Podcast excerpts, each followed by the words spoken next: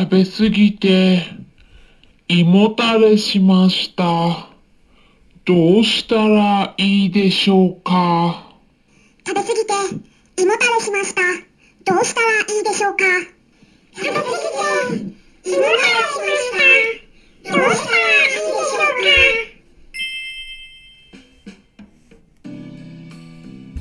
うか？こんにちは。サラホリスティックアニマルクリニックのホリスティック獣医サラです。本ラジオ番組ではペットの一般的な健康に関するお話だけでなく、ホリスティケアや地球環境、そして私が日頃感じていることや気づきなども含めて様々な内容でイギリスからお届けしております。さて、クリスマスも終わって年末にかけて今年も終盤となりましたね。まあでもね、私はクリスマスイブとクリスマスにちょっと過ぎました。まあこれからお正月にかけてね、だいたい毎年少し体重が増えるんですけどね。うん、あのでも私はあのちょっとね気をつけないなと思ってるところなんですけれども皆さんはどうでしょうか、まあ、クリスマスとかお正月になると、うん目新しい商品とかいろいろ出てきますよね、まあ、そうすると買いたくなっちゃいませんか？うん。でねなんか、まあ、買ってしまうと食べてしまうというそういうね流れになってくるんですけれども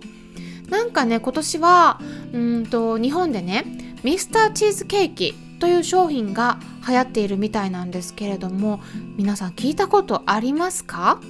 うん、コンビニのセブンイレブンとのコラボ商品が売っているみたいなのでもしもねお近くにセブンイレブンとかありましたら、うん、チェックしてみるといいかもしれないですよ、まあ、残念ながら私は食べれないんですけれども他の方の食レポを聞いたんですねまあ、そしたらね結構美味しいっていうことだったんですよ。まあ、名前がねただミスターチーズケーキっていうから略してミスチって呼ばれてたんですね。うん、でそしたらねちょっとそのライブの音声の方で、ね、聞いてたんですけどとある人が「ミスチルかと思ってた」ってコメントしたら笑われてたんですね。いやミスチルじゃないよって言われてて、うん、でもね私も実はミスチルかと思ってたんですけど、まあ、心の中でそう思いながら、うん、ちょっと私もとは言えず、うん、こうねあの心の中にしまい込んだんですけど。ミスチって言われたらはいミスチルのことではなくてミスチはミスターチーズケーキのことらしいです。はいっていうのがね今日の重要ポイントです。っていうのはね冗談ですけれども はい今日はね胃もたれのお話になります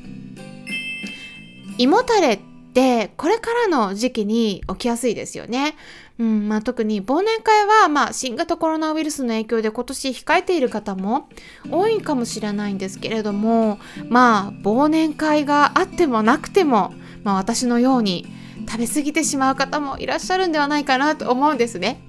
うん、あのまあ、イギリスではねステーキにケーキに、まあ、あとこちらではね日本以上にいろんな種類のポテトチップスが出回っているんですね。うん、イギリスってなんか料理まずいんじゃないですか？とかね、うん、実際どうなんですか？とかよく聞かれるんですけれども。確かにレストランの当たり外れは大きいです。うん、でもねスーパーには本当にたくさんの美味しい商品があるんですよ。あとねチーズとかも。イギリスのチーズ食べたらねちょっと日本のチーズ物足りなくなっちゃいます。薄いんですよね日本のチーズって。うん。でいろんなねものがあるんでちょっとね私も食べたら ちょっとすでにね胃の調子がいまいちで 今。まあ、ある程度コントロールはねしているしあとはねあの結構落ち着いたんですけどクリスマスイブの後がねちょっとあの胃もたれしてたんですけどね今はねだいぶ緩和されたって感じで、まあ、コントロールもね、まあ、太らないように一応気をつけてはいて、うん、あのどういうふうにしてるか言いますと夜ね9時過ぎたら食べないんです。夜9時、うん。あのまあ、これもねダイエットしている方がいらっしゃったら、まあ、参考になればと思ってお伝えするんですけれどもやっぱまあ皆さんもね分かっていらっしゃると思うんですけど夜食べると、うん、やっぱその後ね消化不良を起こしやすいんですよね。あとはあのそのままね脂肪になりますので。ま夜はね食べたくても我慢。あとねどうしてもね食べたくなったら甘めのハーブルティーハーブティーとかあとカロリー控えめのもの、うん、繊維の豊富なものとかそういうので我慢するといいと思うんですね。で冷蔵庫に例えばケーキとかあったとしても次の日にお昼とか午後とかねおやつの時間に食べようって思うんです、まあ、そしたらなんかそれが一つの楽しみになるので、うん、まあ私はねそれでなんか結構我慢できてしまいます。まあ、そんな感じでいつもコントロールしてるんですけれども、うん、今回は多分ポテトチップス食べ過ぎたかなと思ってて、まあ、イギリスだとね毎年クリスマスになると特別なレシピの限定ポテトチップスが出るんですね、限定っていうと今しか食べられないって思いますよねそうするとねやっぱ買いたくなっちゃうんですよねもうだってその時期過ぎたら、あ、もう買えないんだとか思っちゃうとね。で、それで買ってしまったら食べちゃうんですよね。当たり前なんですけど。まあ普段あんまり私ポテトチップス食べないんで、まあクリスマスだからいいかなとか、そういう気の緩みもあったと思うんですけど、まあそれでね、結局ちょっとだけ、うん、あの一応コントロールをしてたんであんまひどくはなってないんですけどちょっと胃もたれしましてで私はどうしたか言いますとジンジャーティーです。まあ日本語で言うと生姜湯ですよね、まあ、生姜って日本だけのもののイメージがあるかもしれないんですけれども実は欧米にもありましてでこれはですね、まあ、ジンジャーと言って、うん、ハーブとして知られているんですね。ハーブっていうとその薬用植物ですから、うん、薬効があるものであれば、うん、ハーブとしてね言えるんですね。でこれね実はペットにも与えることができるんです。あの特に体を温めてくれる作用もあるので、うん、冬におすすめです。で生姜による、うん、辛味成分でもある。名前を言うとジンゲロールとか生姜オール。っていうのが含まれていてでそれらが血管を広げて血流を良くしたり体を温めたりあとは胃酸の分泌を良くして消化を良くしたり食欲を出させる働きとかっていうのがねあることも分かっているんです。あとは乗り物酔いとか妊娠中のつわりにもいいっていうのがその効果も実験で証明されてるくらいなんですね。なのでこの時期特に冬場の吐き気とか胃もたれ、うん、あと冷え性の方には特におすすめです。でね実はうちの猫まあ皆さんもねご存知の通りこり特にジョバンニがね胃腸の調子があんま良くないんで、まあ、手作り食にも私はよく混ぜてあげたりしてるんですね。ただちょっと味とか匂いに癖がありますよね、うん、なのでねこう生のままもう与えてられるんですけどすりおろせば。でもじゃなくてね、まあ、加熱するとね癖が減りますから、まあ、最初慣れない時とか、うん、あの加熱して与えるとすごくね食べてくれやすくなるかなと思います。あのあとは加熱した方が消化しやすくなるのと、まあ、成分の中でもジンゲロールって呼ばれる成分が加熱によって生姜オールっていうのに変化するんですね。でそうするとより体を温めやすくなるとも言われています。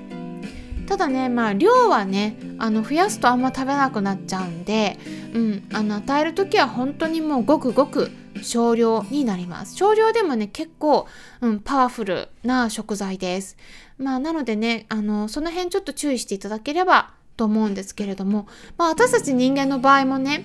あの生姜やっぱね嫌いな方とか、うん、独特の香りがあるので吐き気とかって嫌いな香りを嗅ぐとね余計にひどくなることがあるんですね、うん、脳にダイレクトに作用するんでだからあの嫌いな人はねこうちょっと苦手な人とかは生姜を入れた味噌汁とかなんかスープとかに混ぜたりすると香りが緩和されるのでそんな感じで工夫してみるといいんではないかなと思います。まあ私はもうそのままジンジャーティーで結構ね助けられていますので皆さんももし胸焼けとかしてたら是非試してみてください。ペットへの具体的な使い方とかまたね機会がありましたらお話しできればと思います。それからですね最後に忘年会のお知らせです。12月28日の夜11時から24時間かけて忘年会のバトンリレーのライブを行うことが決まっていてそこに私も参加させてもらうことになりました。はい。でねもうすごいねあのありがたいお話なんですけれども私の担当は12月29日の夜18時夜8、えー、すいません。夜6時になりますね。18時だから夜6時20分から40分までの20分間になります。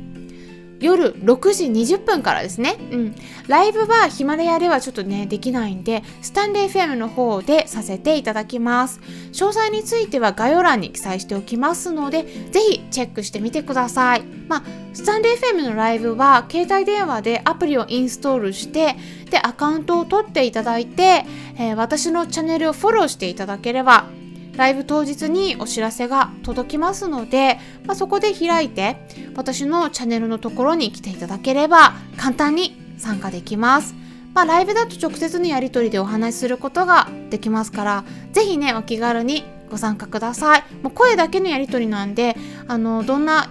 こうなんていうかねやり取りこうながら作業してても、うん、ボタンをポチッと押していただくだけで簡単に参加できます今回は胃もたれに対するハーブと忘年会についてお話ししていきました。それではまたお会いしましょう。ホリスティック獣医サラでした。